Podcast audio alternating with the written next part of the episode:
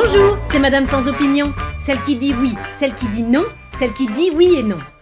Aujourd'hui, je vais vous donner mon avis, ou pas, sur ce nouveau casque de réalité virtuelle pondu par Palmer Lucky, le célèbre créateur de l'Oculus, où si votre avatar vient à mourir virtuellement, vous mourrez aussi dans la vraie vie.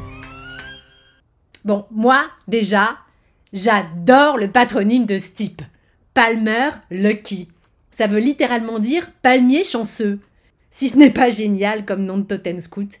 Non, parce qu'on est quand même en train de parler d'un type qui est passé de Facebook à un projet de surveillance virtuelle des frontières pour challenger le mur mexicain de Donald Trump, et qui a fini par créer ce casque avec trois charges explosives qui vous font réellement éclater le cerveau si jamais vous flanchez virtuellement. Donc euh, moi, on m'aurait demandé, euh, j'aurais plutôt choisi une totémisation du type euh, ours lubrique ou chien aveugle, mais je suppose qu'il avait bien caché son jeu au départ. Assez sûr, il a été plus malin que Jacques Chirac, alias Bison égocentrique, ou Jacques Brel, alias Phoque hilarant, qui se sont retrouvés avec leur vraie personnalité scotchée au front pour toute leur vie comme au jeu du devine-tête. Là où je ne suis pas d'accord, c'est que notre Joseph Mengele de la réalité virtuelle revendique sa création tout en se débinant. D'après ce qu'il dit, l'idée ne serait pas de lui. Il se serait inspiré de la saga de manga japonais Sao.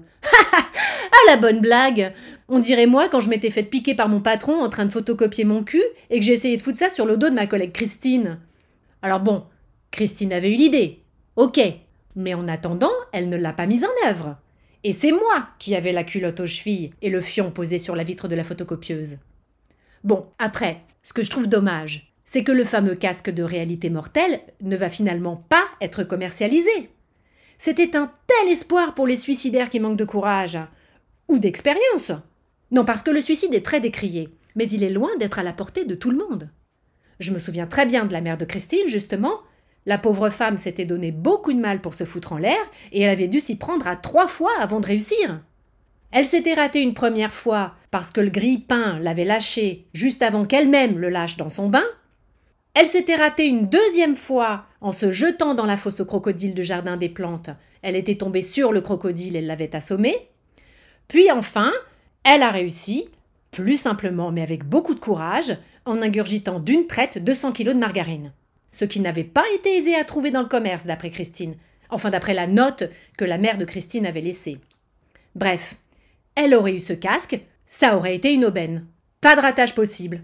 De toute façon, une fois qu'on l'a, on ne peut pas l'enlever il y a une sécurité. Et puis en plus, il arrive qu'il y ait des ratés et que le casque explose avant la fin de la partie, paraît-il.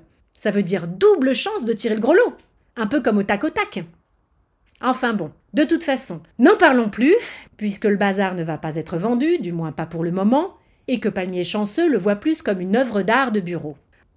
En même temps, je me moque, mais accroché entre mon planning de la semaine et le sous-vert de l'unique photocopie de mon postérieur que Christine a miraculeusement réussi à sauver du broyeur à papier de la direction. Non, c'est vrai, ça ferait pas mal, hein.